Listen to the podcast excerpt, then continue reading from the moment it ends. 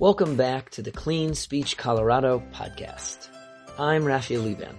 My co-hosts and I are delighted to share another lesson from the Clean Speech Colorado campaign of 2020, The Price of Words. As part of the campaign, the short, meaningful lessons in this podcast will give you the tools you need to build a more positive, respectful, and peaceful world by mastering the art of Jewish mindful speech.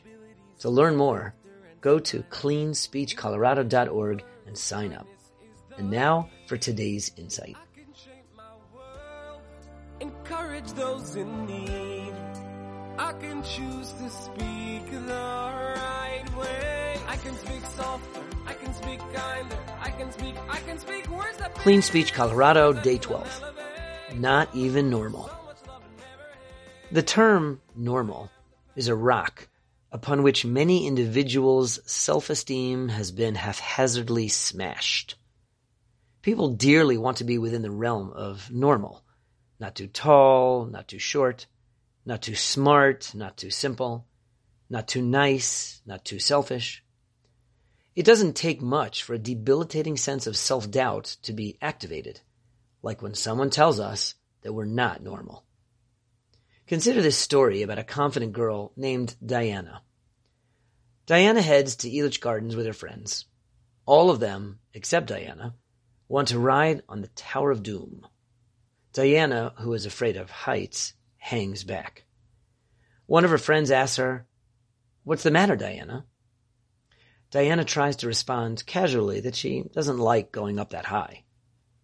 Her friend responds, You're 14 years old already. That's not normal. The label of not normal comes in many forms. When we say things like, what are you doing? Or, what's wrong with you? Or, how could you think such a thing? We're telling the person that they are different. These phrases can throw a healthy person with normal insecurities into a state of distress.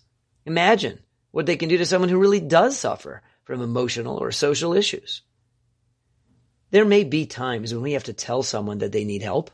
In such a case, we have to choose our terms very carefully and refrain from causing any needless pain. But there is rarely, if ever, a useful purpose in labeling someone not normal. God created each of us with unique strengths and challenges.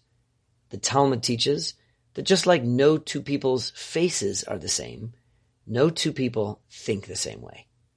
Our task is to appreciate, not to deride, the distinct personalities that populate a rich and diverse world.